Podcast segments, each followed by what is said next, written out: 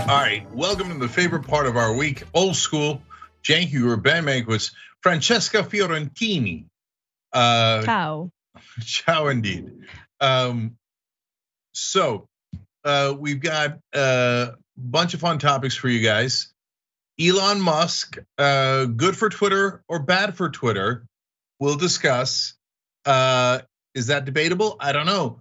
On previous old school episodes, we have uh, debated and uh, done the famous poll of Elon Musk, yes or no.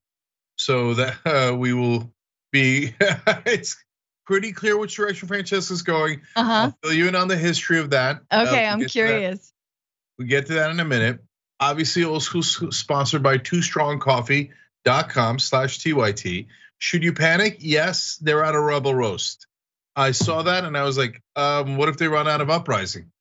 But what am I going to do then? So I bought as much as I could. Race me to Two Strong Coffee. See who can get the last of the uprising or citrus. Anyway, mm. twostrongcoffee.com slash TYT. They've also given money to progressive causes, which I love. All right. So, um, but before we get to Elon Musk, uh, Francesca, I saw a picture on Instagram. It seemed to indicate that you're having a life change. Yes. Uh, what is that life change? And uh, and and let, let's discuss if we can. It's a life. It's actually not even a life event according to Obamacare. Uh, but I'm I'm pregnant.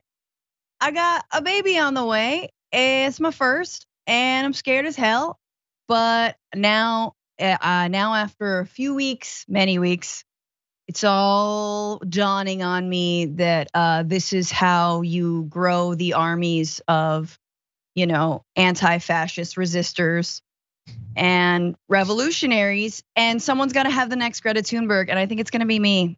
And yeah, she will have a Swedish accent because I will only speak to her in the Greta Thunberg voice. um, none of that is surprising. Uh, and I would leave it to Francesca, who's half Chinese, half Italian, to grow to raise her daughter in a Swedish accent. Yeah. Um, and if anybody's going to be the next Greta Thunberg, it will be your child, Francesca. Absolutely. Uh, I mean, do something because like otherwise I'm gonna have to start a Patreon for this kid because like you know it's gonna be a Twitch streamer or something or I don't know. It's there's a lot of pressure riding on this baby, but uh Twitch.tv slash baby. Yeah. Uh, Not so, taken, I'm sure. yeah. You don't put baby in a corner, but you might put baby on Twitch to make some money. Let's yes. just keep it real. Yes.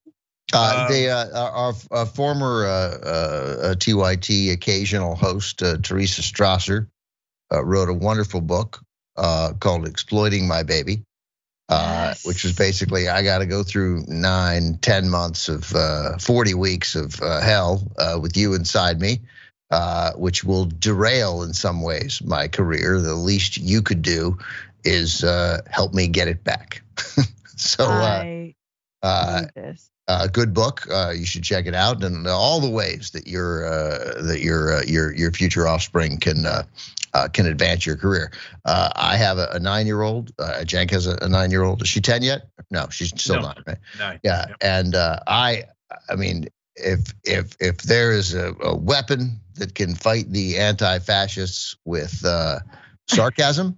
Well, then let me tell you, this country has nothing to fear. Fight the fascists. We'll remember yeah, that. Yeah, yeah, that's right. But are, so we okay. Quick thumb, like straw poll, up or down, kids. Three, two, one.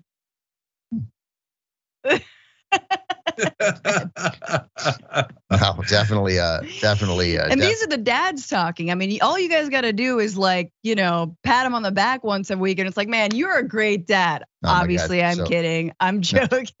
Yeah, but you're not joking about the praise. I mean, that that first couple of years, you know, I mean, I'd like, you know, put her in a stroller and go around the house so that I could keep like, you know, the game would still be, I could still hear it. And and I'd like sing her a song and I'd pick her up if she cried and put her back down. And I mean, everybody visiting would be like, oh, what a dad. What a great What a dad. dad. And I'd be like, she's been up 22 straight hours, pointing to my wife, right? You know, and they're like, yeah, yeah, yeah. She seems a little irritable, you know. yeah, it's just but it's what really a dad. You're like, I have no idea how to put this thing to sleep. So no, it's just the songs. Just I yeah. mean anything. All but literally throw her in the air and they're like, mm, So men funny. and their girls. Mm, mm, mm. girl dad. So Yeah. yeah. So we we actually I think did talk about this on a previous old school episode, but so these days uh, men and women are splitting up the house duties completely different than in the past, and obviously it depends on every relationship. But I will tell you this, just like Ben said, uh, the part that uh, that we mentioned before, when I go, let's put it this way: when my wife goes out with the kids and they're being rambunctious and they're being a little loud in the restaurant, she might get a stink eye here and there, like, oh, come on, get control of the kids, right? Mhm. If I go and have the same exact interaction, people be like, oh my God, look at this dad with his kids. They're having such a good time. He's such a good dad. Like I literally have like, and predominantly women, to be honest. Okay, look at me like, "Mm, I knew there were one or two good of you out there. Totally. Okay? Well, that's the interesting thing is because this this stereotype of like you know people praising you know dads for just parenting is out there, but you're totally right that nine times out of ten it's like women who are praising them, right? 'Cause- and I think it's because we're just surprised I, that you're there. I mean, I had a great stepdad, not a great dad dad. That's a whole other old school, but like I'm just happy if a if a man stays. I'm like, wow, Yeah, good we- on you. Yeah, Cenk and I, wife. Cenk and I have um, have literally uh, millenniums of of bad fathers, absentee fathers yeah. to thank for setting a bar that is so low that it is buried in the ground like power lines in Bel Air. You know, I mean, it is uh, they have really set us up for success or Yeah. the perception of success. Yeah.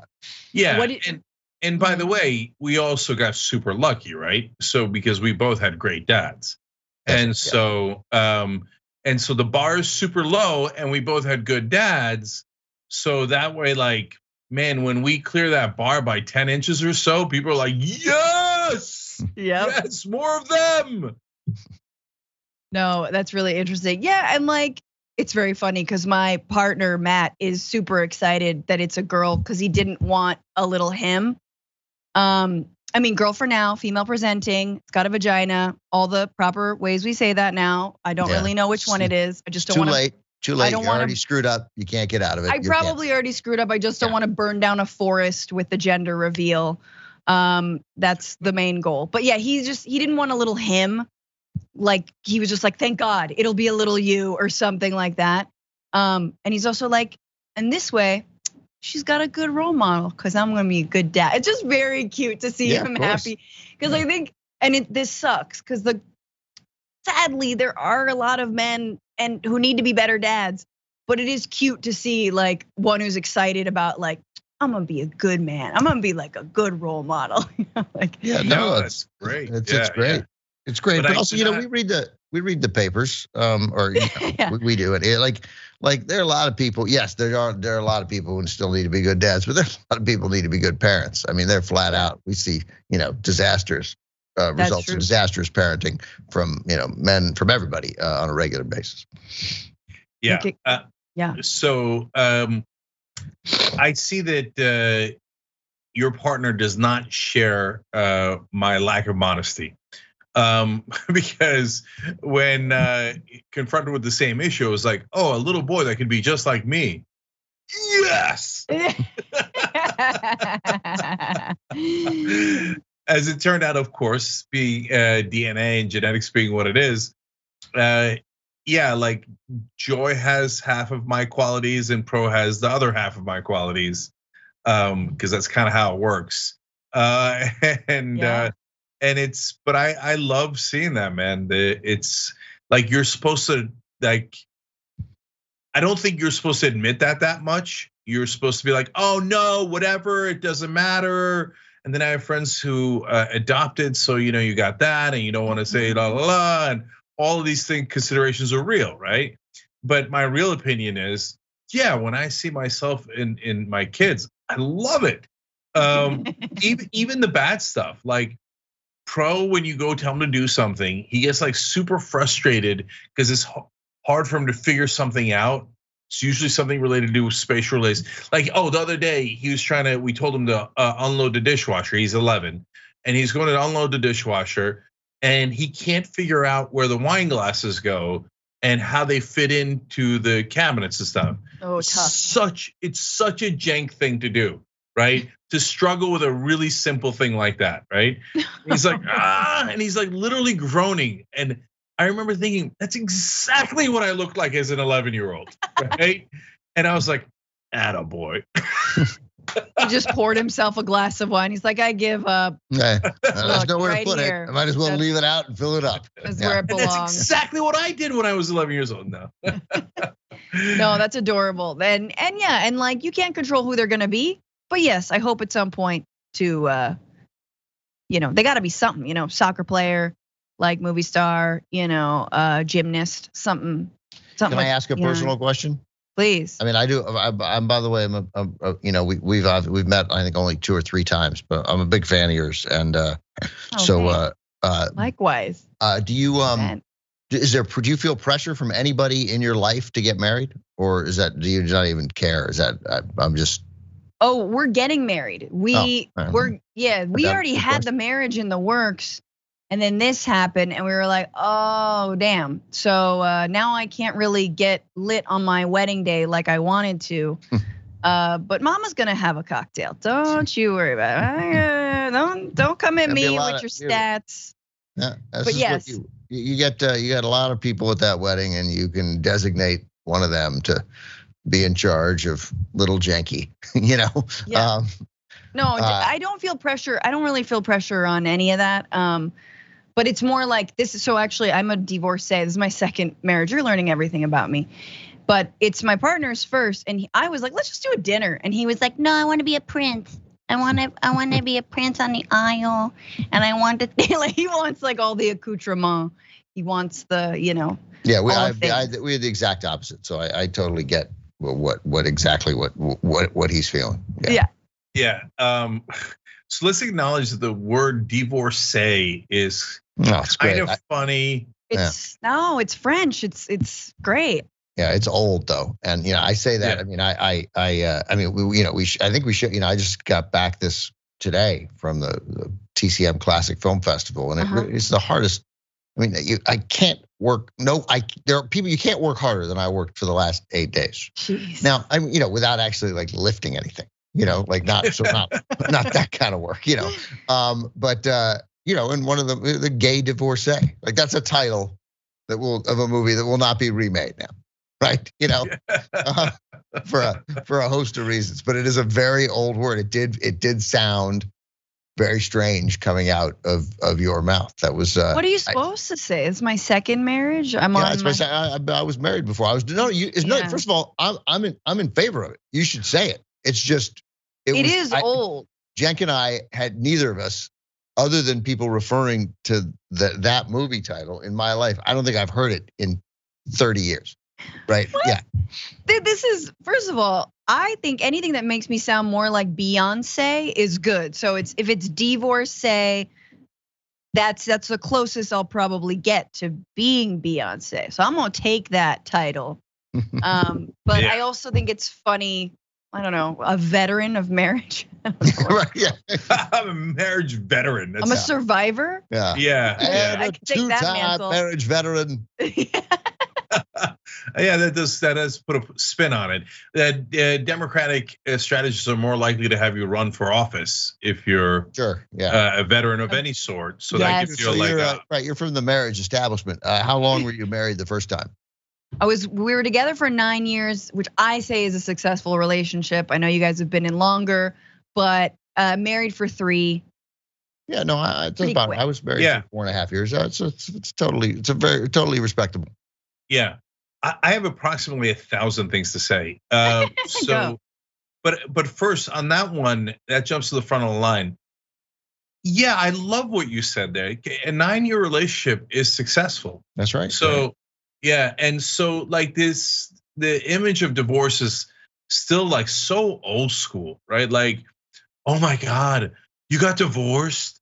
Like, who cares? Yeah, all right, you got divorced, um, and and like I just don't think it's a big deal at all. If there's kids involved, the kid part is a big deal, right? And that's Sure. just a fact. There's it's an inescapable fact, and um, and and so, but but mainly my pet peeve is in people who say, okay, once a relationship ends, um, that's it, it's done. Like that, uh, I now hate the person forever, uh, Mm. and those nine years were wasted, uh, etc. A lot of people think that way. A lot of people, right? Uh, whereas I think like, hey, look, at the end, it didn't work out for the rest of our lives. It didn't work out for 68 years, but we had nine years together. Some were Yeah. tough, some were good, and I, you know, I got something out of it. I, I don't mind those nine years.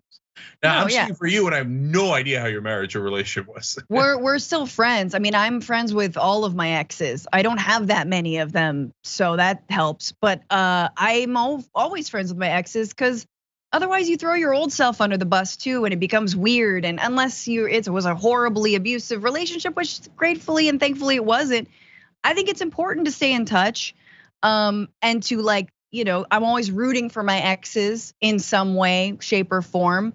But yeah, nine years, it ran its course. It's done. It was great. And I am also a very rash, not a rash.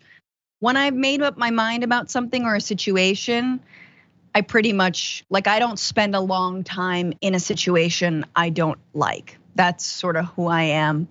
Uh, I'll give people chances. Same with friends. You guys have friends? You ever give them? I'm like a three strikes you're out kind of person.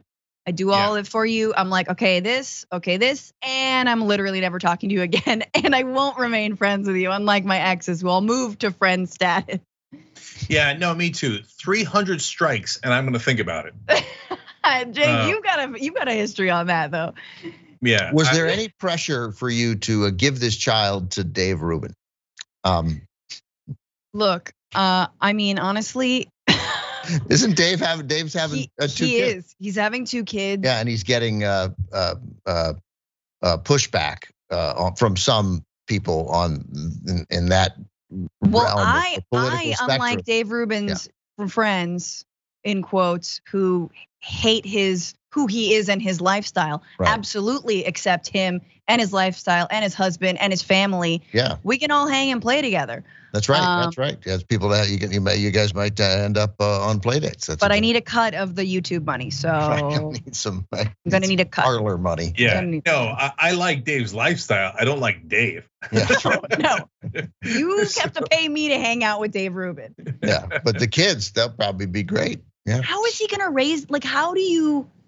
How are you gonna raise your kids? I mean, that's gonna be an interesting moment. I think for, I think having kids for a lot of folks, I'm curious as if this is was your cases or for if it will be for mine. You kind of like it puts a lot of things in perspective in terms of stuff you swept under the rug in your own childhood, maybe, or you look the other way, or you just have as you're teaching someone else morals and values, you kind of reacquaint yourself with your own. Maybe he'll find a soul. Like maybe he'll. Well, Yeah, but Francesca, that's such a good point that I, I actually want to talk about that a little bit more.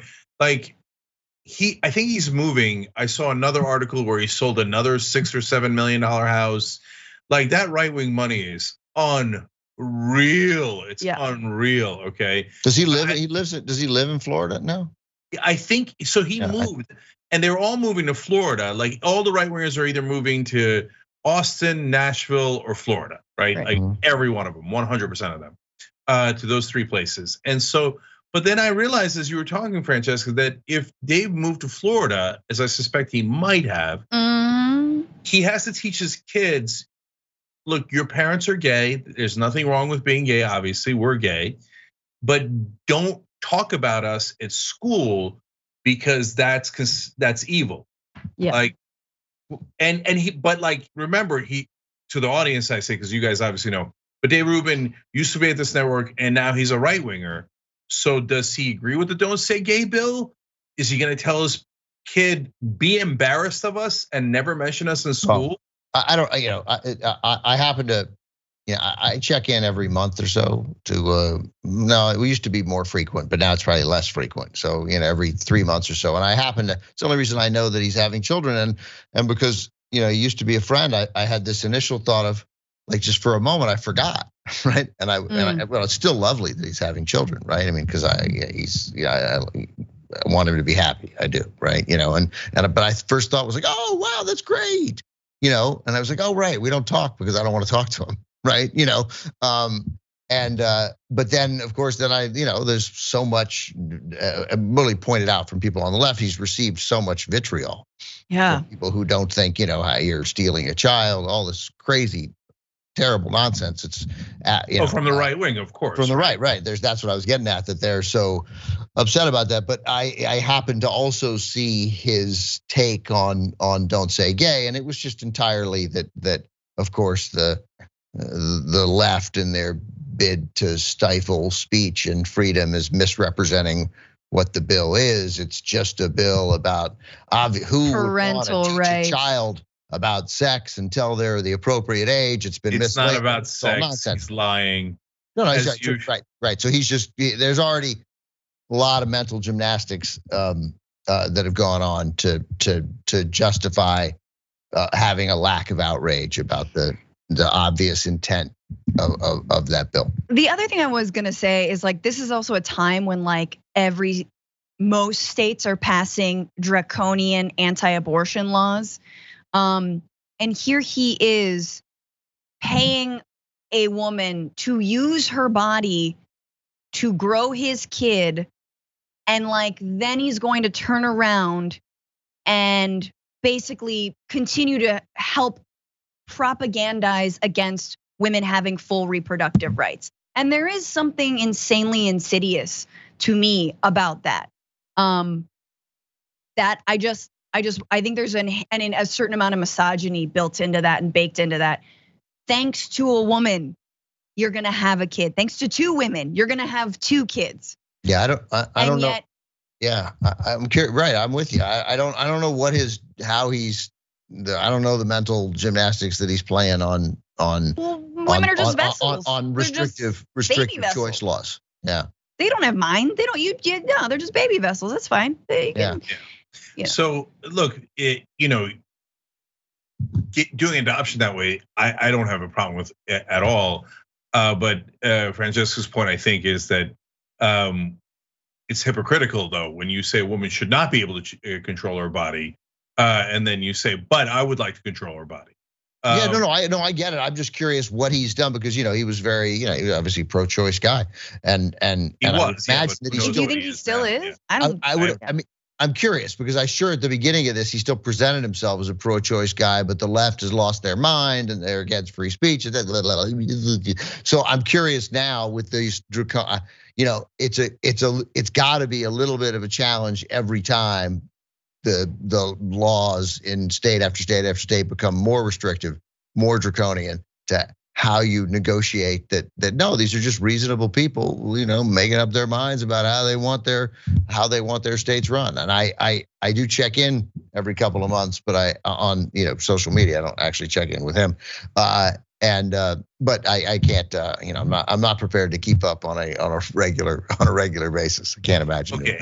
I've got to point out these wonderful ironies. Uh, the so Dave Rubin wrote a book called "Don't Burn This Book," and then almost immediately thereafter, the right wing started having book burning uh, events in like Tennessee and other states. yeah it was called don't burn this book Cenk pay attention and so I don't remember Dave Rubin criticizing it. Um, so uh, and then he's like, the most important thing he connects everything back to free speech. The most important thing is free speech. That's why I'm in favor of don't say gay. Right Mhm. well Mm, again he gets around that by saying you're that, in favor that- of freedom yeah. of speech. Yeah.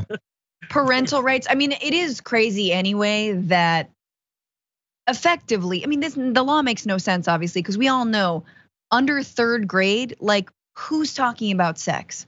These are Nobody. especially these are these are states where they also like their equivalent of you know sex ed is like then a stork comes and drops a little knapsack and then Jesus rides in and you know like that's their version. And like the first time I don't know I had sex ed was like fifth grade and then it was like nothing until 12th and everyone was like what the hell? What are we doing? We're all sexually active anyways whatever that's my experience. Then but like it is so in that case we know they're not actually talking about sex with third graders or younger so what is it? It is actually just a bigoted bill to silence any discussion of other sexualities and that literally includes because when would it talk when would they talk about it when you're drawing your family when you're at your little desk and you're drawing your crayons and you say, This is mommy and this is daddy, this is daddy and this is daddy. Oh, no, sorry, we can't do that. You're not allowed to act. watch that happens. Watch when that happens. We're gonna do stories on that. I guarantee Yeah. we're gonna. Yeah. Well, I, I literally don't know what the uh, teachers are supposed to do because the law is, of course, against the teachers. And so, are they supposed to rip the paper away from the kid Right. uh, and rip it up and say, "Don't draw your dads"? That's illegal in the state of Florida. Okay, uh, they're not talking about sexuality at all. For pre, I, I've got young kids. They went through third grade. They went through all that. Nobody's talking about sexuality at all. They're saying here, this isn't about sexuality. This is about gender. Uh, I'm sorry. This is about uh, how you identify yourself. So they're saying, don't even mention that there are gay people in the world, Yeah. that there's gay couples, etc. I mean, look, we, we D- Dave is just the saddest, saddest spectacle. Uh, I don't care how many millions of dollars this house is worth. There's no way that he could feel good. him. So that his guilt must be weighing on him, uh, or, or he has no conscience. And either way, I wouldn't want any piece of that. I mean, I think he leads, No. leads a miserable life. yes. I mean, I hope he moved to Florida so he has to explain to his kids how to never mention him again. Okay, so like let like if uh and I I really I genuinely hope he moved to Florida because I and I genuinely he re- hope he records that conversation when his kids grow up and he has to tell them. Now remember everybody, we kids we live in a fascist state, but that's great because you know the left believes in cancel culture. It's but, but we love this fascist state. Now remember, don't tell anyone about your dads. Okay, there's you know it's really dangerous out there if they find out about us. And this is what I got this big house for, so we can live in it like a prison. Okay, great. And when I'm those kids forward- are old enough to know what he does for a living, they're like, "Thank God I never mentioned who my dad was or my dad at all." well, that's true too. Uh, and but I but now on a lighter note, is it lighter? I don't know. We'll find out. Uh, I uh, was amused at the idea of because I always think shoe on the other foot or how would I feel, etc. If they pass a don't say Muslim law, Mm, Okay, and and if they just but think about it in any context, how absurd it would be. They they and by the way, this I don't put past them. Don't Oh, you're yeah. not allowed to say that Muslims exist. Uh, and and if I well, talk- until they're old enough to learn about it, like 30, right? Yeah. that's right. don't don't say Mohammedan. Mama, Uh, where where do Muslims come from? well, honey, that's a long story. You're old enough now. We can talk about it. yeah. Um, and the idea that I would be in favor of a bill that says don't say Muslims because the left wing cancel culture, blah, blah, blah, blah, blah, blah. Sure, Dave, whatever gets you through the night, man. Uh, I'm glad I'm not you. Okay, uh, I have a thousand more things, but I got to read some comments real quick. Northern Ice Dragon says to Francesca what we should have said uh, approximately half an hour ago. Congratulations! Yeah, no, I have. That's right. Yeah, that's right. That might be the most appropriate thing to say. Yeah, very excited. Thank you. Okay, and and they're not alone. Uh, Rosie in August says yes. Congrats to the best about to be mom ever. Aw. Okay, very nice. Uh, Mary Animal says Mank preaching facts. LOL. This is all on Twitch. Uh, Househead uh, said haven't watched it in a while, but loving this whole school panel today. Uh, to hear Kathleen says yay, Franny and Ben. Congrats to Franny, a progressive funny baby. Uh, that's Yeah. awesome. Love it. Arturo uh, Maturino, Maturino, a good uh, Italian name that I just butchered, uh, just joined by hitting that join button below on YouTube. And Arturo, we really appreciate it. Um, Pitchfork's Dragon on Super Chat said, Super first thing, it's nice to be the only TYT show people on the West Coast can watch after work. Also, congratulations, Francesca. Hashtag replay squad. He's obsessed with bringing back the eight o'clock replay. Uh, but I see you. I see you, Pitchfork Dragon. Reiki Dragon writes in from New Zealand. My first chance to congratulate Fran live on our wonderful news. We love you and your work, Franny. Thank you. Wish you all the best. Uh, last couple ones here because they're so on point for what we discussed earlier. And then now in the member section, tyt.com slash join to become a member. Karen Shea said, I was divorced when my kids were younger. My ex and I are still friends. My son got divorced last year. His boys were 12 and 14, but all is good. He and his wife are friends. Kids matter. Yes, I love any divorce where folks are still friends and get along and and make sure the kids are okay. So that's yeah, great to hear. Biden flavored corn pop says it's really true. So many women give up and go for men who aren't real men, unafraid to commit. Be present, be monogamous, be good with the children. Like Ben says, the bar is so low.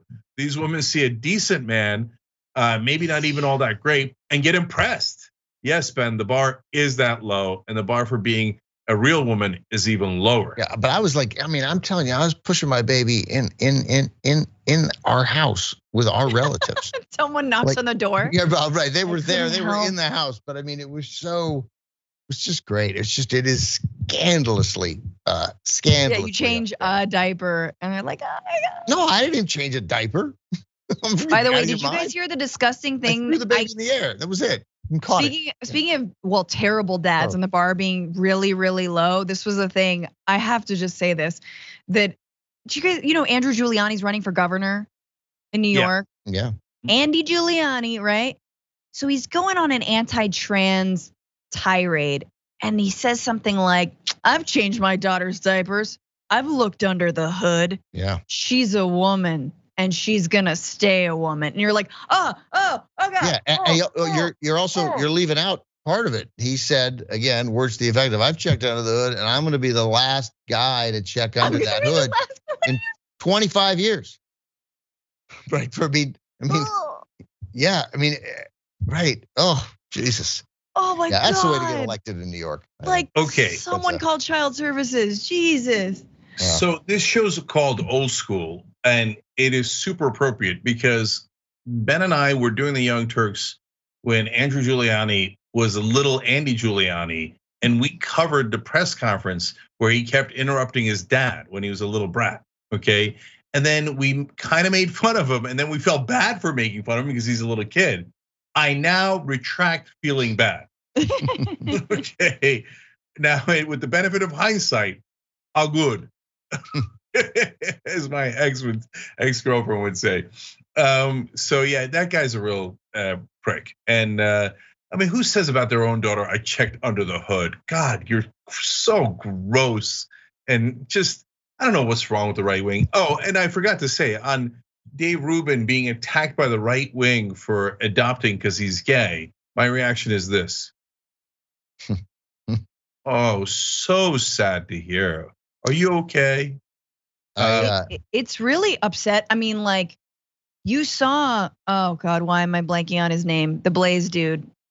Glenn Uh, Beck. Glenn Beck. Beck just in to his face, you know? You guys, we covered it. Equating him being gay with alcoholism. Straight up. You Yeah. know, I was been alcoholic. Everyone is a sinner. Everyone has problems. I think they're I think they're touring together right now. Yeah, no, the greatest moment in right wing history was when Dave Rubin's doing a kiss ass interview with Ben Shapiro. And Yes. he says, I mean, you'd bake me a cupcake for my wedding or something. And Shapiro's like, no, I wouldn't. You're gay. No. They hate him. Like it is true that the only consolation prize for Dave Rubin being awful and a millionaire is the fact that he really has no mirrors in his home because he has to live with himself every damn day and it sucks. Like it really does suck. yeah. I don't want to go any further down that road because then it'll get serious. Uh, Okay. So fractured mind 68 wrote in. Good evening, everyone. Uh, uh, Franny and her little baby percolating, love it. Boomer Dragon Cat said, "Hey Francesca, Cenk and Ben look like the good angel and the bad angel sitting on your shoulders in their white and black shirts." Oh yeah. I was like, "Oh man, that's a good point, Boomer Dragon Cat." Okay, Give Uh, up the baby. What should I have for away. Give her away. Nobody wants it. Go. Ethan, It's gonna be Go out every night. Yeah, Drink res- every day. You'll you'll be a great mom. She'll destroy your life. I believe in you. You think you're pretty now? Just wait. She's gonna be such a great addition to the world. You made the right decision. You'll never sleep eight hours again. but it'll be the most rewarding thing that ever happened to you. I want to She'll grow this. up to hate you. I want to do this forever. That's hilarious. Don't say gay. no, wait, you're the good angel. What's wrong with you? Are we in Florida? What's going confused there on? For a second, I got. Uh, That's why actors always want to play villains. They're better parts, right? Yeah. right. Yeah, yeah. yeah. All right. So, by the way, uh, you said earlier, you know, I want, you know, that we got to train him to be a football, uh, like a soccer star or a tennis star, or you got all this Oh. pressure, et cetera. Not necessarily. Uh, my son was filling out an application uh, for school uh, this past year, and they have all these little one-liners, right? Um, I forget your favorite sport, whatever. I don't, I don't remember any of them except this one. This one was, uh, "Who's your role model?" Uh, and he wrote in none. N-A. And, uh, and I Sad. thought about, it, I'm like, that's not what like yuppie parents allow their kids to put on an application, Yeah. Right, right? yeah. And I was like, and I wrestled with it. You know me, I overthink things. So I was like, ah, should I? And then I decided, no, that's what was his answer. Oh, I asked him. I said, "Are you sure?" And he's like, God, I wish he'd written dad and It's crossed really it out. funny. Like he Yeah, you could of, see the yeah, eraser marks. Dad. Yeah. No, No, no, not no. really. I mean, I don't get me wrong, I like him, but no. Yeah, "Yeah." Role model. Um, yeah. I let I I I was like, that was his answer. I, I put it on. So obviously uh, he didn't get it. This is this is for like middle school. yeah, Oof. I know. Man. No, that's the look. That's a whole nother topic. But our whole system, like for us, like if we're keeping it real, I mean, I'm using an old school term here, so probably a boomer term by now. But uh, us being kind of yuppies, right? Um, like the competition for the kids is so intense. At 11, uh, like pro is hopelessly behind, has no chance at the Ivies uh, because we didn't start him when he was three at X or Y or Z, and he doesn't go to private school. Oh, just we haven't contributed to a dollar to any school, no donations, just no chance, uh, and hopelessly behind. He'll never catch up. That is okay. You don't need to go to an Ivy League school. No, no, I, That's I don't. I. I, I, you know, I, I, I have a. I've told Janka. We've talked about this. Uh, the I use as both a metaphor and in specific that everyone should go to the University of Wisconsin, Everyone. the entire country, and and and first of all, if you can actually go to Wisconsin, you'll love it. Every Saturday, you'll you'll go to a go to a Baba. You gotta go, buddy. I'm sorry, I can't help you. Um, the uh, you got you know every Saturday you'll go watch football games. You'll go watch basketball games. Your friends will be from there. You'll wear dumb Wisconsin red sweatshirts, and you'll cheese cheese hats. Will you wear Yeah. the hats? No, that's really that's more Green Bay. That's more Green Bay, but you will eat a lot of There's cheese. I mean, that. it is Oh, yeah. Wisconsin, but they don't really do that at the University of Wisconsin. got it. Got it. Got it. Sorry. It's in this what Madison is this great, great, great college town and the and the source of an of of of, of some serious progressive activism over the uh, course of American history. It's a great place. But if you can't go to Wisconsin, you know, uh, go to the University of Illinois, as you know, as Joel did in Risky Business. Like it's okay, you know. Ida Rodriguez and I did a show. A guy like Joel. I went to Madison because Ida and I did a show for Lizz Winstead's Abortion Access Front uh, organization, and it was really, really fun. And I liked it. It was like a pocket of progressives in Madison. And I was like, "What do you guys do?" And they were just like, "Eat cheese." Like they didn't. They were just Yeah. kind of. I, Yeah, I have a oh, they'll eat it. They just won't put it on their head. I'm Yeah, sorry. That's got it. really all Yeah. I'm. Uh, yeah, because it's just because because that suggests that you don't have something better to do, and there's lots to do there. And you know, uh, univer- uh, you know, and and to Thomas Frank, you know, I mean, go to go to Kansas. You'll, you'll get a great education. You'll get a good job. You'll be fine, Oh, and you won't and you won't stress. There are great colleges. And then vote there, please. yeah, and then, then stay go there, register vote, to raise vote family, there. and bring your friends. That's right. Yeah. Yes. I, I like that Ben had one example of someone from Kansas who turned out okay. So, Thomas Frank. We got Thomas Frank. It's a great author. Gina Grad. Two. Oh, okay. There you go. Two. right, two. Um, so I have a perfect example of uh, the two things you mentioned about Wisconsin. Uh, I got a Lib Award in Wisconsin at the University of Wisconsin. It was the Emperor Has No Clothes Award. uh, and it was for uh, being uh, a champion of atheists in the media. Okay, Ooh. and so that's such an award you get in Wisconsin or That's right, Vermont. Okay, and uh, and then when I was there, I don't know why it took me so long. Why I was a grown ass man. I mean, this was during the TYT era. I don't, maybe ten years ago or something. That's the first time I ever had cheese curds, and I remember thinking, cheese curds. First of all, why the name? Why did you give them the worst name in America? Like this is what is it about delicious Cheese food like charcuterie and cheese curds where you have to give them awful names, uh, thereby driving us away from them? But then, secondly, what I thought, where have you been all my life? Charcuterie is a beautiful name. Obviously, don't abbreviate. Don't abbreviate to chart because that's a whole other thing. But charcuterie. Yeah, yeah. It's uh it's in the divorcee family, the gay Yeah. charcuterie. Yeah. Yeah. That's uh Yeah. that's Gay Divorcee charcuterie in the could be a movie, 1920s. by the way, in this day and age, Ben. You were wrong. It could be a movie, but it would just be an entirely different movie. Yeah, it would The be an entirely divorcee. different movie. That's right. The uh yeah, I I mean I'm gonna guess that uh cheese curds are just because the that's like the the milk or cream is curdled, right? I mean that's got to be yeah, it's got to be taken just from feel that. like- But it but it's not a good. But it's still. I mean, it's not good. No, no, some words just don't sound good. And Yeah. and look, again, everything could cause offense to people, but I I, th- I hope I have the immunity idol on this one. Uh, I am uh, likely partly Kurdish. At least that's what our family thinks. Uh, so the word Kurd just doesn't sound good. And I can tell you as a partial, we think Kurd. Okay. So uh, come to think of it, I just realized I might be a cheesy Kurd. Yeah, you're sometimes a cheesy curd. There's no question. Yeah. Do you believe in a separate um, cheese Kurdistan?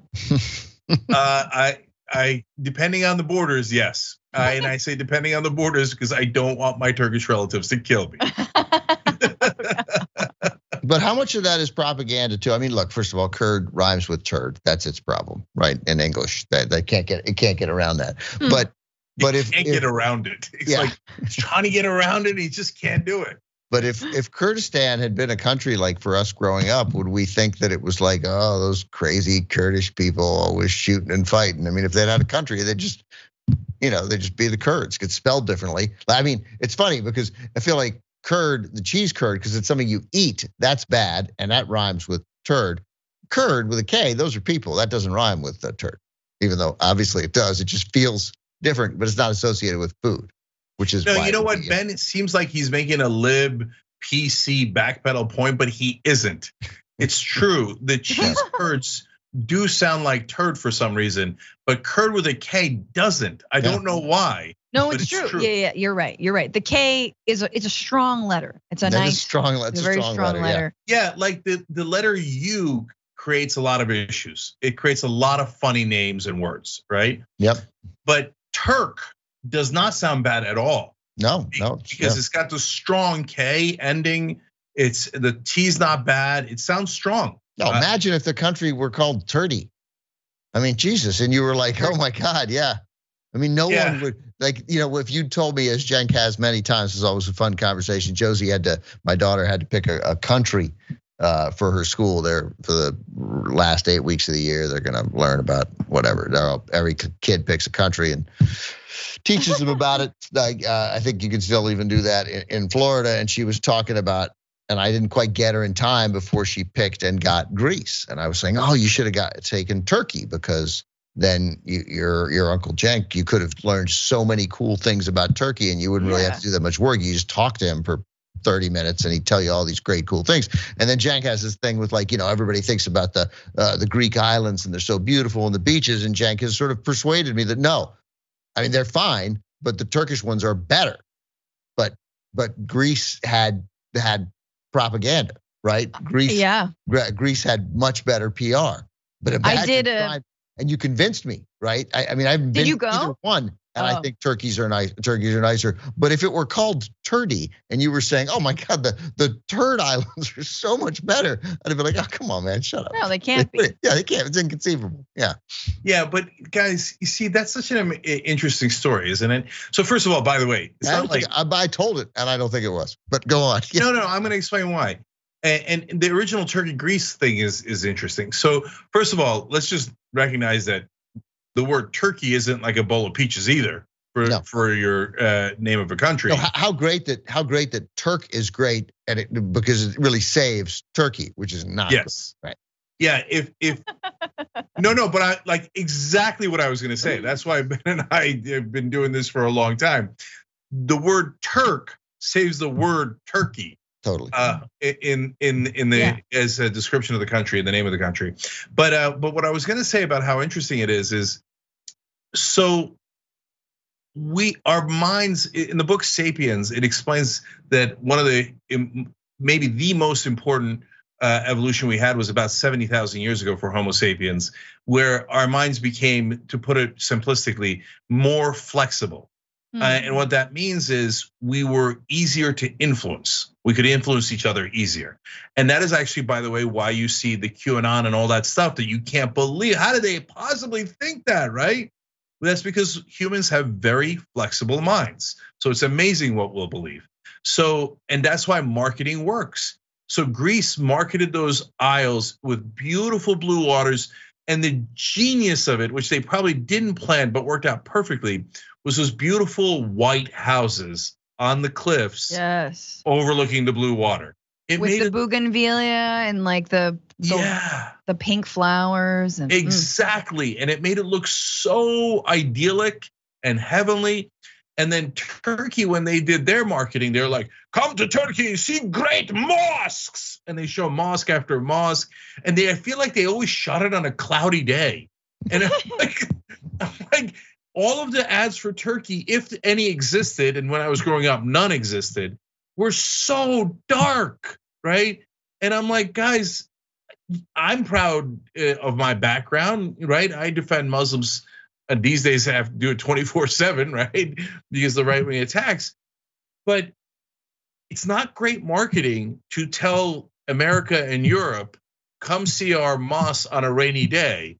Uh, like we have beaches and houses and water that's just don't like that. no no no don't so i did one of the like little jobs i did when i was living in argentina for a few years is like writing travel guides to places i've never been Mm. uh, you know bas- based on like wikipedia searches and other people's actual reviews of things Mm.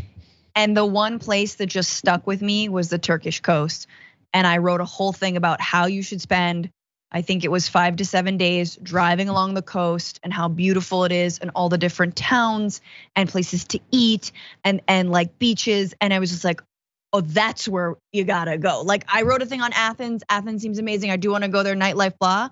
But I was like, oh, Turkey. And I think I have feelings about Erdogan and like going and supporting governments, as I, I think I I have feelings about Mexico and being like a tourist in Mexico as an American, given everything that goes on there and we just kind of going like, yeah, oops, there's disappeared people. But anyway, I'll just say, Turkish coast one day I will do it. I like. I, I by the way, I'm into. I'm into a whole like. uh uh, there's a wonderful movie that uh, neither of you've seen called Christmas in Connecticut, Barbara Stanwyck, uh, where she plays a, a Martha Stewart character. She's a she writes about she's the perfect homemaker. She's the best cook. She's a wonderful mother. She's a great husband. She lives on a farm. She makes her own furniture. So me, basically, yeah. basically you right she does all these great things um, and uh, except she doesn't have a kid she doesn't have a husband she lives in a one bedroom apartment in new york she can't cook her uncle lives in a restaurant brings her the food he helps her write the recipe stuff the rest of it she just makes up right it's all fraud and then her editor wants to spend christmas at her house with a returning war hero soldier and you have a movie right um, but uh, i like the idea of a travel writer talking about and i love that you're like five to seven nights like you've never been I you don't know. You've Hell never- no. Yeah, you No, can't I- do it. I'm curious. What do you really Um, need a full five to seven nights, Francesca? Can you? can You really it three to do. You know, you can do Yeah. it six and a half, but um, according to what I plagiarized, it can be tough. Yeah. But after all of that, by the way, uh, when people say Greece or Greek islands, especially the Greek islands, um, people have this amazing view of it. Like they instantly think, "Oh, that's beautiful, that's great." And you say Turkey to an average American, they probably think dark. That's right. Well, and, and it's the words. Part of it is the words. Greece sounds uh, exotic, inviting, right? But with an A sounds disgusting. Right, with the, with the A sounds disgusting. That's right. Turkey does not sound exotic, and but but but part of that is baked in, and what I right because even though I didn't know and I didn't watch uh, travel videos that had uh, mosques in the in the winter, right? Um, but uh, but it is it, it is it's baked in and it's baked in on on the name. I mean it's it is it is it's marketing. And uh, yeah, and and it stays in our heads, and you think yep. it's real when it's actually not real. It's not real, right? Like that perception that you have. And we're way past time, but last thing I'll say on it is this is the one thing that Donald Trump was right about. Uh, in one of the 18 books that have come out recently about Donald Trump, they have this story that's supposed to be like, oh, this is Trump being another uh, dumbass comment that he made. I'm like, no, that was kind of true.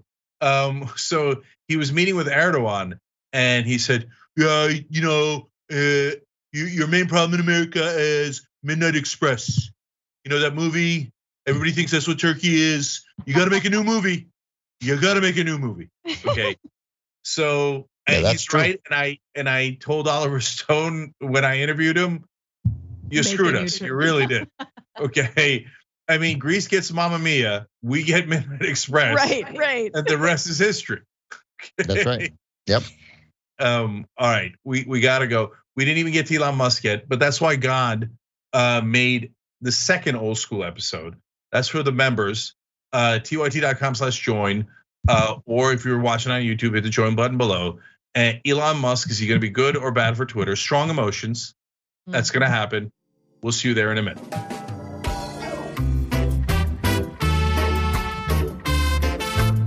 All right, back on old school, Cenk, Francesca, and Ben with you guys. Um, so uh, everybody check out Francesca's show, The Bitchuation Room. Uh, that's uh, uh, our newest podcast in our podcasting network. Uh, so make sure you're checking that out. It's awesome. Uh, now, one day you got to come on, Cenk.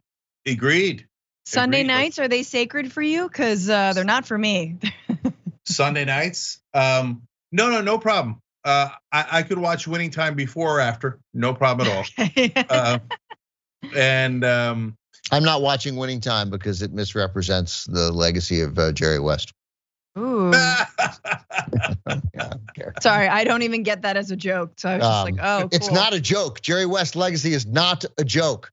Um, so they were complaining about how they represent him in the movie. He's the general was the general manager for the Lakers for a long time, was a player, etc. Apparently, like out of control, which makes me like Jerry West a thousand times more. Right. Yeah, like they, he was apparently he could be tough, but they they've exacerbated it. But I mean, it's a it's a television show.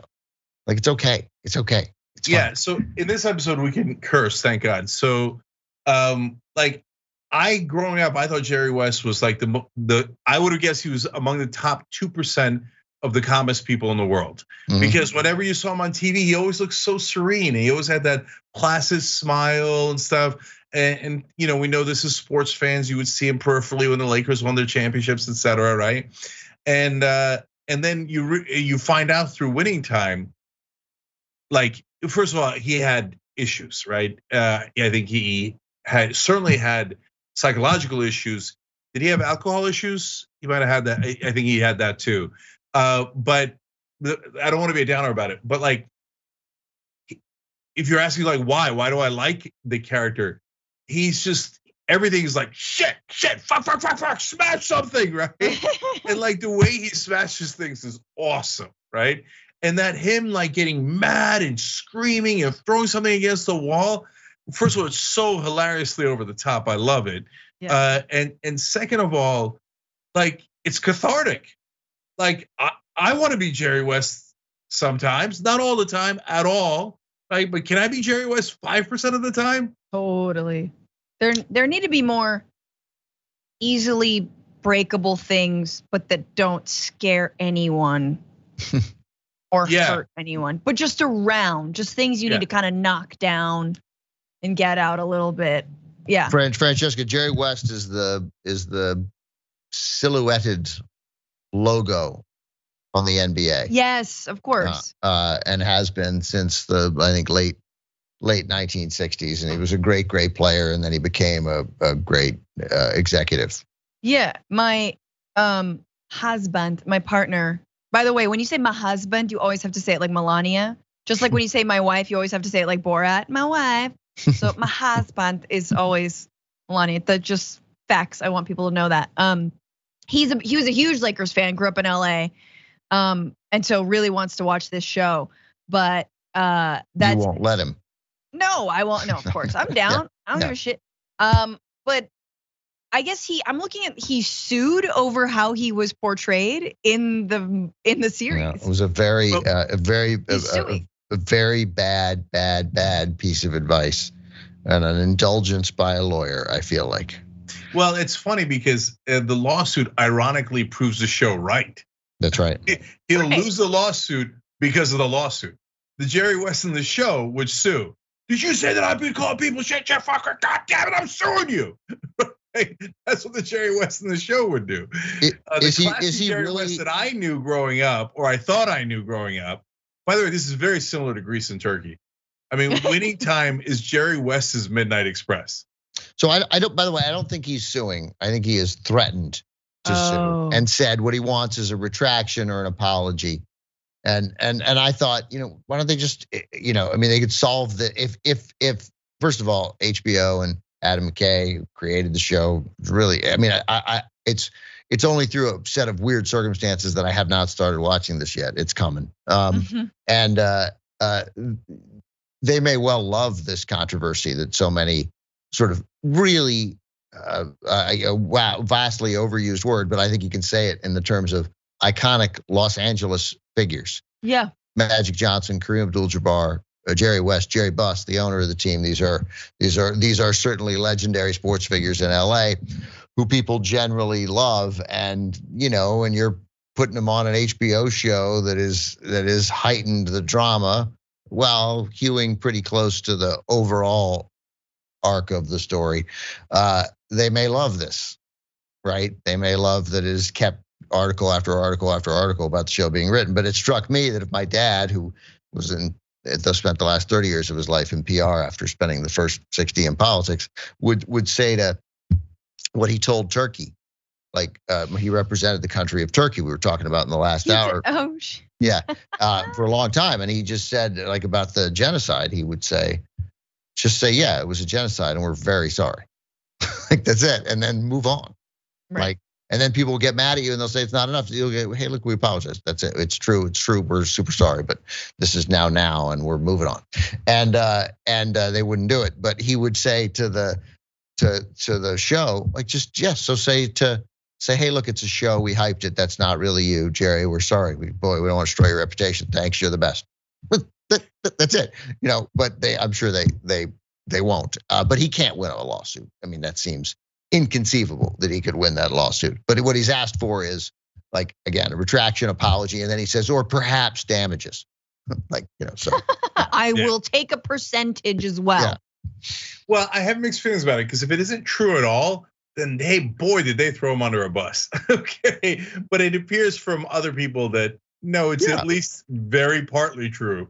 Okay. Haven't there been, Like- there have been documentaries, correct? I mean, I assume in any of the docs there have been. I don't know Lakers docs where they like taught he they say yeah he was a hard ass.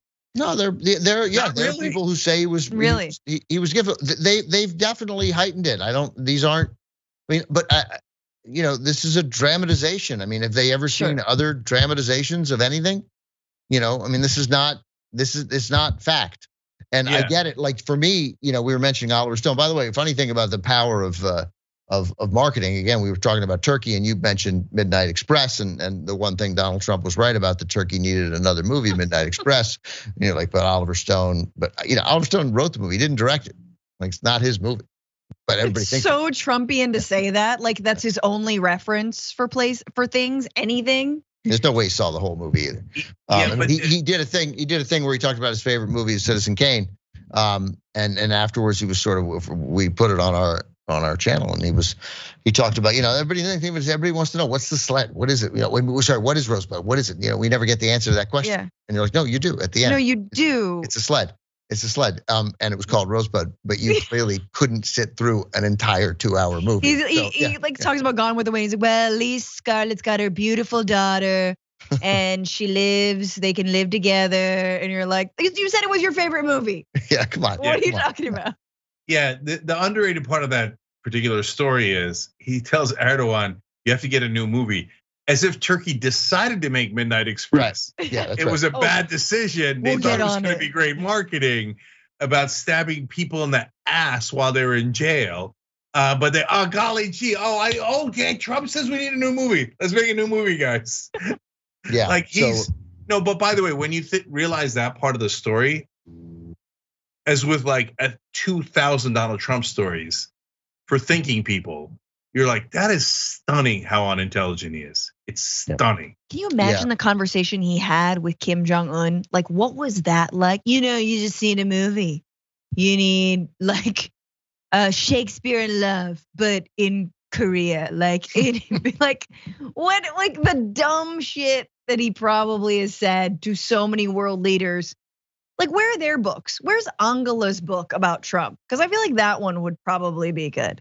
yeah, no, that yeah, it's so true. Like there had to be some meeting with the prime minister of Denmark where the head of state walked out going, "Holy fuck!" like that's the leader of America. Do people know that that's the leader of America? Like Jesus, that guy's the dumbest person I've ever met. Yep.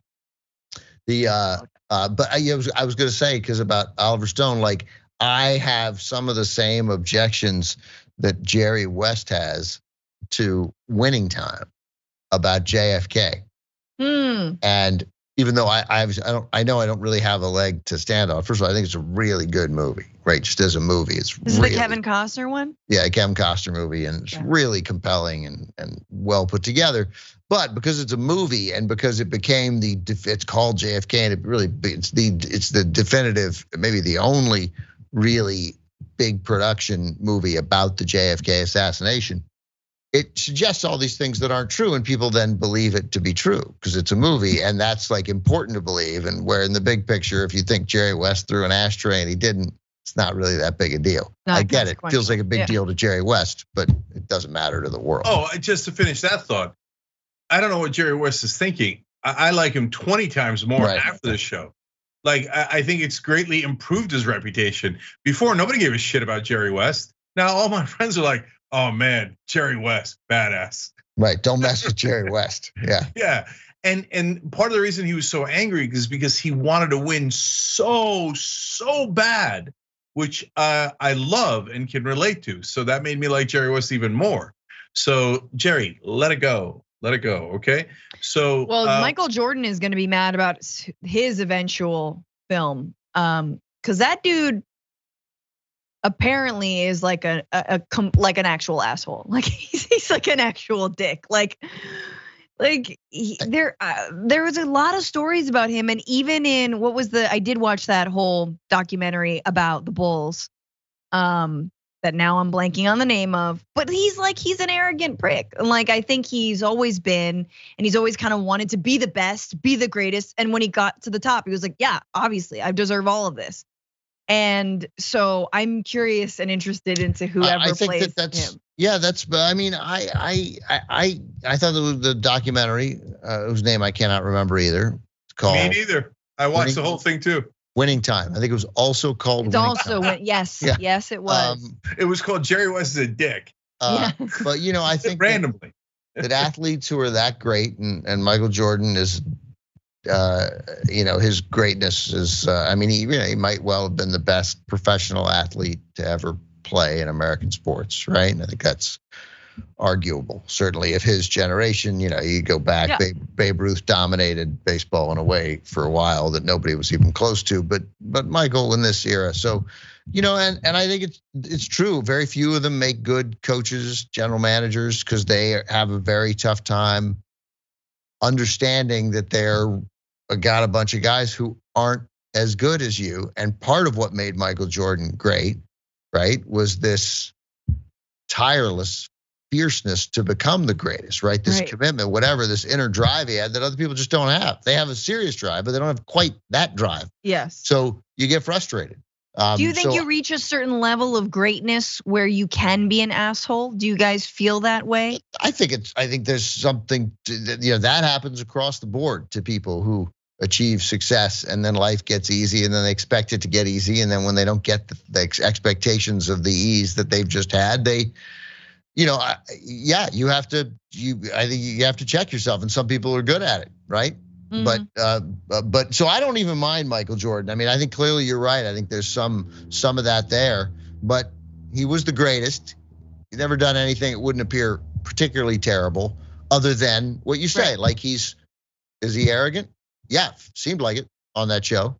But Yeah. he was also, I mean, he was unbelievable and he kept getting better and he kept adapting and changing his game. So, um, and So- it could and it couldn't have been easy to be teammates with Scottie Pippen, who I also like, by the way, but who's because his, his where he came from was was completely different, and they became very different people. But Mhm. but but some of the things that Scottie is said to have done are fi- I find more ex- inexcusable than the things that Michael did. But I like them both. Yeah, uh, I, like when you said where uh, Scottie Pippen came from, which obviously is Mesoamerica because he's obviously Mayan, but that's a different topic. Um, so uh, th- that actually, I thought about the other side of that. So in terms of like when people get successful, do um, an inordinate percentage of them become dicks? Well, i in my experience, yes. Uh, all of them, no. No, I've Mhm. seen people get successful and still be wonderful people and be grounded and all of that. Uh, but yes, the majority seem to go in a bad direction. It's just you get into a subculture, et cetera, where people are always just kissing your ass so much. I think it warps the mind. Uh, and and like so, we covered the story today of a secret insider in the yachting world uh, who wrote a story uh, about um, all the different things. And he said, look, there's some good guys there too, but of the guys who are the um, uh, bad guys, they're unbearable, right? And so one particular yacht owner, and these are all like hundred million dollar yachts at minimum. Uh, he's like, I don't understand why we need drawers here. Uh, I wear uh, clothes and then I throw them away. Hmm. And so why would why I need drawers? oh my god. And he literally throws away every article of clothing every time. Okay. But he's but to me, that wasn't the interesting part. That's okay, that's crazy. Rich people doing crazy rich shit, right? Mhm. But I mean, I wouldn't No, even. the interesting part of the story is that he didn't understand Yeah. that that that's that was crazy. wildly out of like uh Who doesn't want to wear their favorite shirt again? That's what's insane. well right? that's true too Yeah, right. But like the fact that he didn't get that other people would be like, what? Or like, hey, that's weird. Like he, I guess his mind was so warped, he thought that was normal. Yeah, I mean, because he ruins it. Because like, there's that great character, Lee Child, the writer, the novelist, has a great character, uh, Amazon show that the Tom Cruise played him in a couple of movies, Jack Reacher, and the idea of that character is so he roams the country, you know, righting wrongs and beating the crap out of people uh, who deserve to have the crap beaten out of them, and uh, uh, but he doesn't, he doesn't even. It bothers me that he doesn't even carry a backpack, so he just he has the clothes on his back, and then he goes to a surplus store when he needs to and he buys a new pair of jeans and new t-shirt and new sneakers and continues on the road right? And there's something as a toothbrush. And there's something very like oh man that must be great right? But then i always think well you can't get to a surplus store like signs for three days. I mean you've got to have a backpack with two pairs of underwear. Like You've just got a to. small you've got to. If you want to have a yeah, novel a Non-negotiable. small little man purse you got to have a little for Jack Reacher. little something just for Now, you gotta have a second underwear, shirt. one t-shirt. You don't need an extra pair of pants that's no problem. I'll give you the right. pants. Well, but you gotta that's- have an extra sock and underwear and a t-shirt. You just have to. Yeah. It's just so bizarre for me because it is a level of wealth where you kind of reach this everything is impermanent and it comes and goes and I'll get new stuff tomorrow, which is like weirdly zen.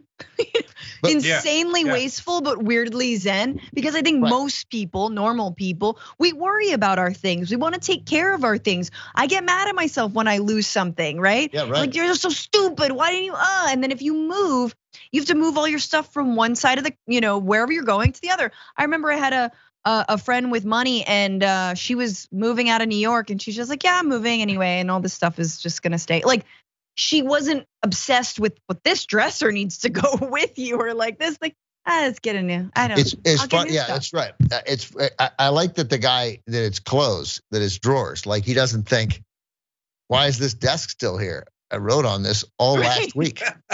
like like you have to wipe it down. You have to clean it. Just like let's just bring in a new desk. I'm not gonna wipe this thing down. Yeah. Yeah. but but at the same time, yeah, oh, that's really funny and totally true. But except he probably thinks it's probably a pain to move. I don't know why I'm bothering to answer it literally.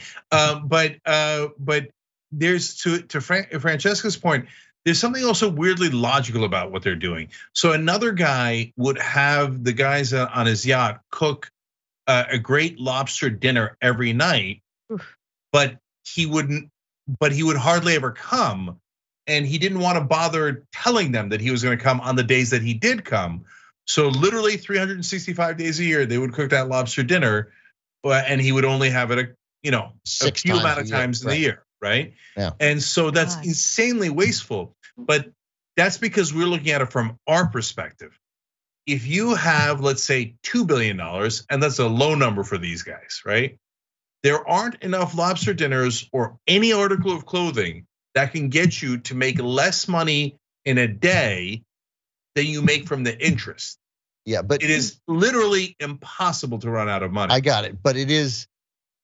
But that's it. So, so there are a couple things that I think here. One, I think that we're wrong. I, I do, you know, the the uh, my other job uh, affords me the opportunity to meet a lot of really successful people and and really successful and famous people, and most of them are pretty grounded, right? I mean, they have assistants, they have help, they have publicists, they don't have to negotiate their day, right? That's one of the mm-hmm. first things that people give up. And it's one of the first things that I think you would give up, Cenk, right? I mean, like, oh, somebody to regulate my day, to know what I had to do and where I had to be when, and putting the things in front of me, Me, that I would. super Oh, yeah. helpful, right? So they have, they all, they all have that. And most of them are pretty grounded and they have friends and their friends sometimes change and become other successful people, but they're, but they're, or they add to their friend, but, but the, you know, it's like the nature of uh, when I we talk about this all the time. When I worked in local television news, and we'd get calls to the station because of some story, and 14 people would call the station, and there'd be a big meeting because they'd be like,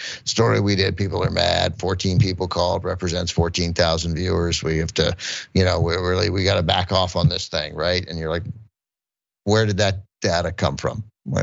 Who who made up that one caller equals a thousand viewers who Mm. believe the same thing because people don't call when they like the story, right? It's not how we're built, it's not how we're put together. So when a famous person is obscene and in their behavior or a wealthy person or both, we it just stands out. It sticks with us, right? More than when we see someone who is incredibly successful and is managing their life in a fairly normal way. I mean, I I would say we're I'm at like 85% of most of the people who I meet are pretty they're still all right. Now they're artists and maybe that makes them a little more likely to be I don't know. I have no idea. Yeah. I you know, think so. I think there's a yeah. but Go it sure I think it's stands not out it's not they are. money for money's sake. Even though yes, Hollywood royalty are insanely wealthy, it is like it's still not like that. You're right. It's not Elon Musk. Yeah. Right. Yeah, there's a lot of nuance to this conversation. I was going to say that as well. So first of all, in my experience these days, if I see someone wealthy who's a progressive, like really is, and by that I don't mean necessarily the politics. I just mean like really trying hard to look out for other people, makes a point of it, right? I'm a little surprised. Um, so uh, I, I wouldn't have been. I think when I was growing up, I- I don't know if things have gotten worse, and these are all perceptions, right? Uh, but but certainly you can't put everybody in the same bucket for sure. But I think there's two giant dividing lines. Uh, one is the, magnitude of the wealth that goes to Francesca's point. Like that once you get in the billion and, and beyond, they just enter a different stratosphere. Like like almost again, literally a different perception of the world, right? Mhm. Uh, and but the second one's more important. How do they grow up? If they grow, in my experience, if they grow up poor or middle class, they're totally grounded and you know nine out of eight, nine out of ten times totally fine, right? And sometimes wonderful, right? My if they grew up rich with old money, forget about it. Mm. Like nightmare, nightmare. Yeah, that made that. So makes- Elon Musk with an emerald mine as a child, or heir to an emerald mine dynasty. you know, I didn't even know that. Yeah, in Zambia. hmm That's how he has his money. That's how initially he got his money. Oh, God damn it. You know, I buy into this mythology every fucking time, right? Like I thought he made it all on his own with no money in the beginning, etc. Oh, His family owned an emerald mine. Oh, yeah, yeah. Okay. it wasn't a diamond mine, Cenk. He still had to f- struggle. Emeralds. Yeah, the struggle continues. Someone has to tell the workers what to do. Oops. yeah. The uh, I Uh. didn't. Um. I mean, I. I uh, I'm wrong on a lot of people, but I. I'm going to lord Elon Musk over you for the rest of our lives together, Jack. So I, it's a great. It's not because it's not just a win. It's a really. It's a really good win. It's a really Yeah. good win. Yeah. He was half I'm gonna on. put a giant asterisk on it because I love to do that. So we had the conversation, Francesca, a long time ago, two, three years ago, um, where that's not that long ago, uh, but uh, where Pre-pandemic is another lifetime. Yeah, yeah, that's how it feels. Uh, and Elon Musk, yes or no? That was a poll question that we asked, and Ben was firmly on the no side, and I was in the maybe camp. I the, No. there's been No. No. revisionist Revi- history this is revision. This is yes, this is the yes. revision. What was he? What was he in? He was in the yes camp. No, In the yes I'm camp. Yes. go back yes. and find the tapes. Don't. Yeah, but okay, but I mean, that means that all, all that means is by the time we got around to asking the question, you had mitigated your yesness. You were- yeah, right. You were No, I- yes. You He were went yes. last. He went last, and then he hedged. No, no, I swear to God, it was a maybe. Th- th- Here's why. Because I know, I know. I was like, look, he's saying jerky stuff, but at that point, we're at the tip of the iceberg, and I give Ben a ton of credit for seeing the iceberg and seeing it super clearly, Oof. right? So, uh, but my point was, yeah, he's saying these things uh, that a jerk would say, and a, maybe a right winger would say. On the other hand, electric cars, right? And so that's not a small thing that he popularized electric cars. But then we hit the iceberg, and and and so I don't know that I was spectacularly wrong, but Ben was spectacularly right. Mhm. Okay, Yeah, I'm not gonna. I, I will. I, I I would like to look at the tape, but I also know that there were pre-tape conversations. But you did get. But again, to the- here's and here's the great thing. I'll pay Cenk a compliment. The great thing about Cenk is the is the is the ability to move, right? Like Yeah. you, you could be like, no, he's great, and then you're like, hmm, hmm, no, no, he's not. Turns out he's a jerk. Like no problem. And Turns out he was a admission, admission yeah, when he's wrong. That's Cenk's right, pretty yeah. good at that. Yeah, yeah. Uh, first of all, keep it going, guys. I love this. Okay. Secondly, uh, no, seriously. Um, now I'm going to be here, but never make that mistake again. But I'm going to be a little bit unbearable uh, because, guys, it's to me, and I don't say guys uh, to Ben and Francesca. I'm saying to the audience, like if you don't, and this is going to be super ironic. It's going to sound super ironic, but if you don't have that much of an ego, it's not that big a deal to change your mind. Hmm. Like the the people who are insecure feel like they got to prove a. And since that was my earlier position, I have to stick to that position and prove people how smart I am or how right I am, etc.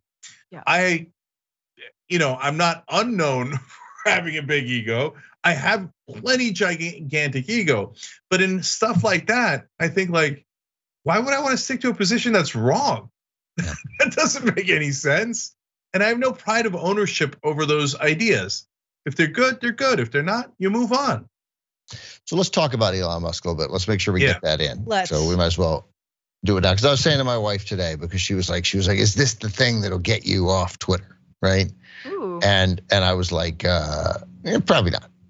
you know, um, the uh, uh, and then I I don't really know. You know, you guys, both of you guys know more about him now than than I do. But my sense is, and I would love to get your thoughts on, is like, okay, yeah, I know. And he's first of all, is there might well be some other motive. Is he, you know, I know I've seen suggestions that what he really wants out of this is the data of whatever it is, the two billion people on Twitter. I have no idea how many people are on Twitter, right? Is that this is access to uh, uh, a- a lot of information about a lot of people that you can sell a lot of things to, right? Um, so I have no idea whether that's the secret reason and free speech is just the thing he says. But even if it take it at his word and it's free speech, um, that you know he's not Steve Bannon, right? And, and that Your dog. and that he will. I mean, uh, your, your dog barks at the right time. Steve Bannon, uh, you go Right, running go, and barking. But you know, is he? You know, first of all, a great piece I think in the Atlantic right now, Baba.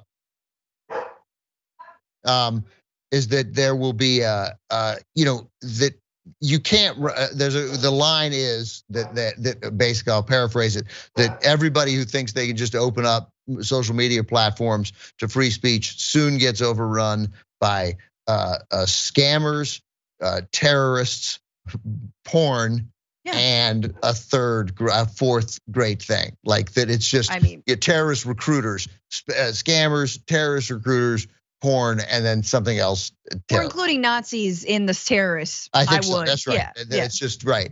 Um, uh, and that you eventually have to be like, no, whoa, whoa, whoa, whoa. This is not. I didn't. I didn't buy this site so that these people could. So, and that he'll rec- he'll figure that out and and recognize it. And you know, Trump getting kicked off Twitter. You know, it didn't. It didn't fix everything, right? You know, and does it really matter if he comes back on? And- I think it matters a lot, dude. Yeah, I no, okay, good. Well, let me know. super me. disagree. I just, I, I think that this year has been far better without Trump on Twitter. I think deplatforming hate is really, really important. And these are the things. Let's just be real. The only people who complain about getting deplatformed now are all billionaires and white supremacists who want to say whatever they want. In Elon's case, it is, hey, I'm thinking about taking Tesla private. What do you think? Stock price surges, stock price surges. And the SEC says, hey, man, you can't do that. He gets in trouble multiple times, the SEC, to the point where they have to regulate his Twitter, which he effing hates. So this is all a ploy to get back at the SEC. This has nothing to do with free speech. Um, I, my my initial thought was that remind you that people back in the day who were getting so-called canceled on piled on online are always women, people of color, and LGBTQ people who have been like, "Yo, what's going on? I'm being doxxed. I'm being harassed." And everyone's like, "Who cares? I don't. Are you are you a white billionaire? No, I don't think so. Uh, are you a comedian? No. Okay. Uh, great. So are selling millions of tickets? Obviously, no. Okay, then you're not being canceled. So like that's the only time now we're talking about it. But people have been canceled forever. The point is, this is a ploy. The SEC is about it's about the SEC. If he takes Twitter private again, he does not have to answer to the SEC. He can do whatever he wants. He can put out all of his Tesla stock this, Dogecoin that, and he can manipulate markets like he's wanted to. That's his version of free speech. That is what this is. That is what I'm So, Francesca, that's startling that we have a very similar theory. Um, because I had this theory and I forgot to say it on the Young Turks. And Asher, make note of this because I'll make an annoying request seven years from now for this clip.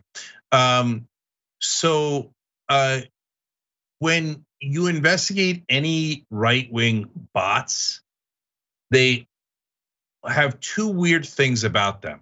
And we've done this a couple of times. We didn't write about it, but I think someone else did do a video about it. Uh, The and I saw this when we were attacked uh, by bots, and and I thought that's curious. And two other people confirmed that they saw the same thing uh, independently. They will all uh, care about crypto, Mhm. and they're all fans of Elon Musk.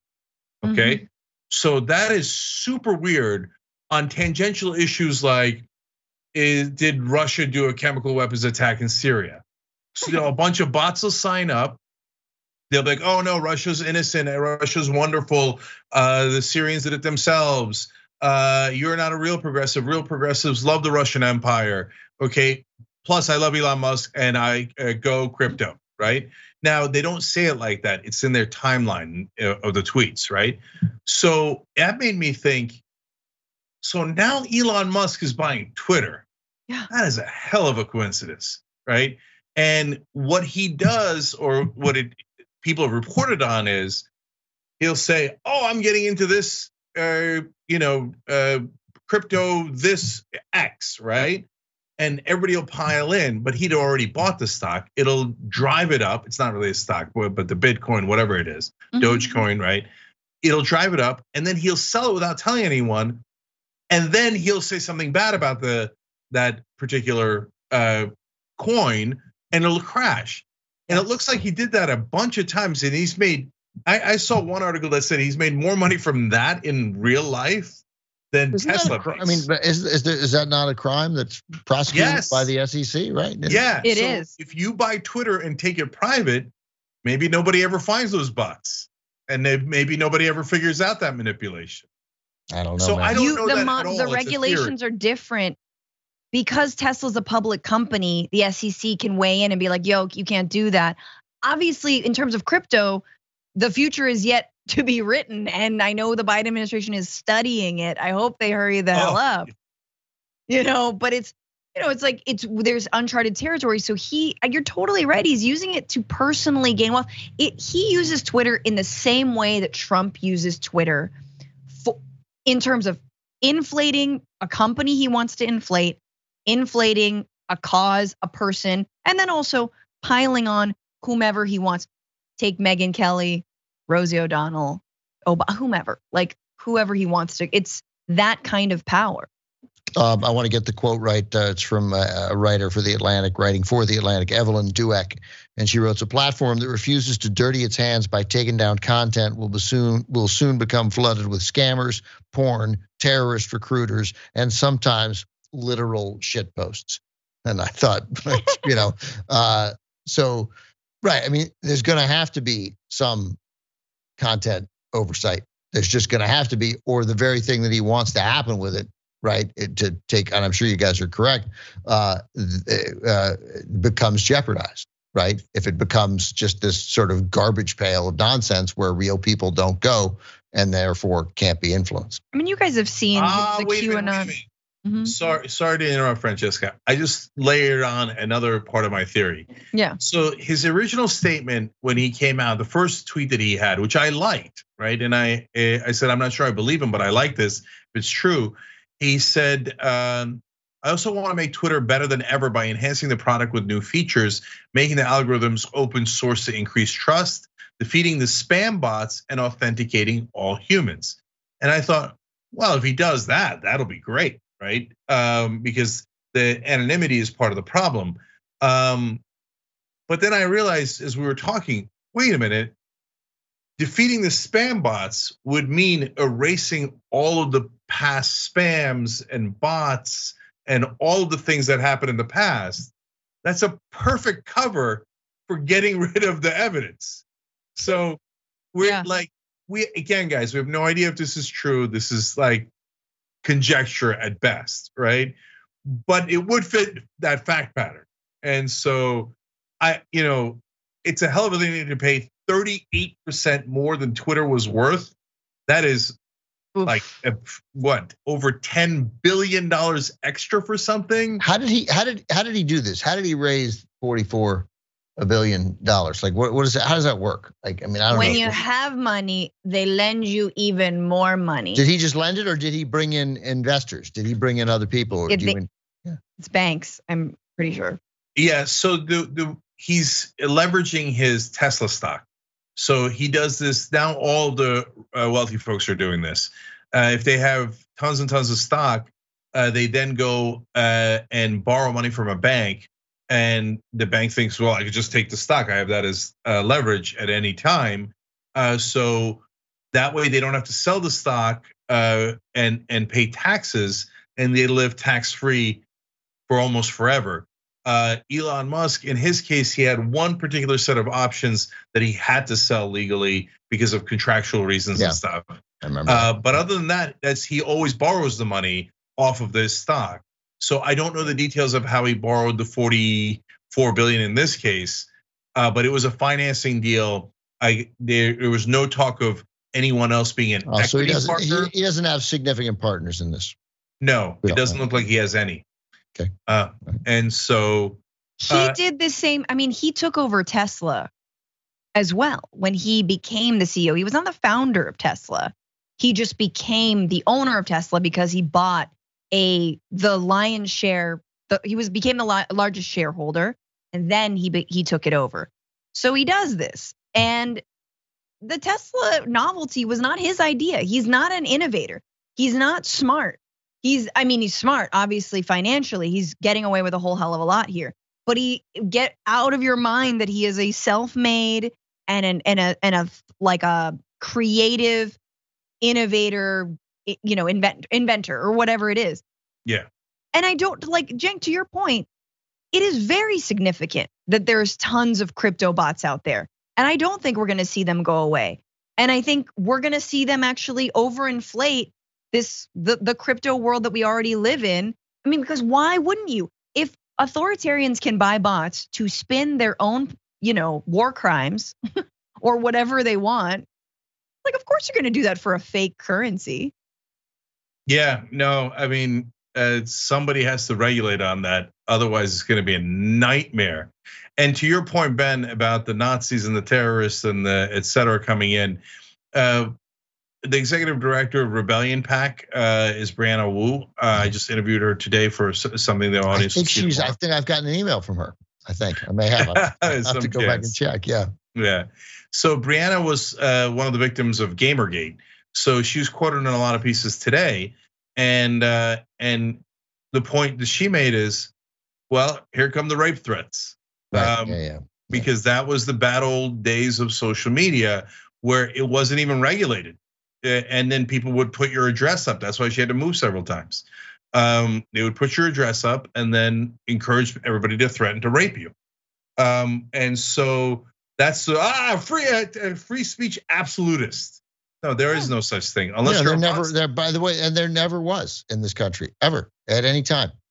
Yeah, and people like and, Brianna are the ones who've been sounding the alarm on like Trump. You know, when people were like, "Nah, he's not gonna get elected. There's no one," even, and they're like, "No, no, no. There are these white supremacist, misogynist crazies online, and there's like a huge force. The alt, so-called alt right. Remember when we called it the alt right, or yeah. they called themselves the alt right? Like the this is a real force, and people are like, "Nah, it's not real," and eh we should have listened to her and we should have listened to other folks as well.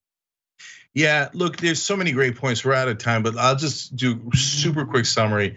Look, I don't believe in deplatforming so much. I'm, it's all in shades. But on the other hand, uh, Francesca makes a good point in that. In look at the conversation we had earlier about Midnight Express and Mamma Mia and the Greek Isles and all that stuff. What people see sticks in their minds, right? And the more they see Donald Trump saying the toxic shit that he says, the more it sticks in their minds. And that's how he won in 2016. So I don't know that philosophically and ideologically you should ban him from Twitter, but I do know it will cause great damage to the country that he's back on Twitter. Oh no! Uh, look, I mean, I, I I'm all for him being banned on Twitter. I'm just trying to assess the actual tangible dangers of what the Chev, what happens when he comes back, and we can't know. But I, I'm Francesca's yeah. probably right. I mean, it's the yeah. same thing that Elon does, which is make himself part of the news cycle perpetually. So in terms of campaigning, in terms of just constantly being there, to say nothing of actual threats. Anyway. Yeah. I, uh, I, uh, my dad, you know, who was uh, Francesco, spent his most of his adult life in politics. He was Bobby Kennedy's press secretary. He was the first Latin American director of the Peace Corps. He ran George McGovern's campaign. I knew all and that. he would say, and I would argue with him at the time, and it turns out, as always, he was right about most things. He was like, you know, when they went into the back room and they smoke-filled back room, and that's where they picked the candidate. He's like, we're gonna we're gonna miss those days. That wasn't so. It wasn't always so bad. and uh, and better than uh, a Twitter poll. Right. He didn't. He didn't know. He didn't know Twitter was coming, but he sort of did. Like that. That. That the full opened, and he was the. He got the Democratic Party opened up. He's why there are primaries. I mean, he and, and the McGovern campaign. Um, but but you know, and and it had. anyway, we see it like again, we know it. We knew it in California. I know we got to go, but we knew in California we used to decry Cenk in the first days of the show. Like, like stop putting things on the ballot. Stop putting things that the oh legislature oh is supposed to decide on the ballot for us to decide. We don't get it. We have other jobs. Their job is to understand this. So, yeah. Yeah, and and uh, direct democracy is not is not uh doesn't work. Yeah. And to to your other point about they eventually have to do it no matter what, right? Uh, Truth Social, uh, Trump's thing came out, and as with every single right wing social media outlet, they're like, say anything you want. Like, never mind, because instantly there was child porn and shit and all that right, stuff, right, right, right? right, Yeah. And then they were like, then they were like, actually, also, you're not allowed to criticize Donald Trump Mhm. right. or this like, or this oh. platform. or this platform. And then they were like, oh, also Devin Nunes, because he's the CEO now. And also, we're banning Devin Nunes' cow. Right. Hey, I'm not kidding. All that actually happened. They no one believes in free speech absolutism, and the people who say they do believe in it in it the least. That's Okay. right. I agree. That's right. Yeah. And right. and okay, and, and we'll end on this. My tweet uh, to your point about leaving Twitter and all this stuff. This is uh uh the one that was most popular today. And but the real interesting part is this is the first time I've had conservatives liking a tweet and retweeting it in a decade. Um, so I said, is this when we all pretend we're gonna leave Twitter with hashtags like hashtag buy Twitter, but no one actually leaves? Yeah. Right. That's right. It's a good point. I Um, don't know. I left Facebook, y'all. I still am on Instagram. So really, what's the point? But I want to invest in breaking up big tech, and also I'll see you guys on TikTok because authoritarianism and totalitarianism is better than Elon Musk. And I, I uh, will- I would like to, as long as we're reading our own tweets, I would like to end with my only tweet of the day. Oh, oh, great. Yeah, sure. I don't wear cologne every day, but when I do, there's only one Elon Musk. Nothing attracts like the scent of money. I think that says Wow. I think that says it all. Mm. Mm. Mm. You know what that is? That's classy. That that tweet smells of uh, rich mahogany. It does. It does. No, Elon Musk does not. Elon Musk smells like crusty milk. I swear, that dude, that No, dude doesn't wipe properly. I I'm don't think you could say crusty milk after the show we had. He smells like curdled milk. He Right. smells like Mm. ch- old cheese curd. Yes, that's right. All right. Okay. All right. On that disgusting note, we leave you. Uh, okay, everybody, check out Bituation Room. Uh, God bless. Go forward. We'll see you next time.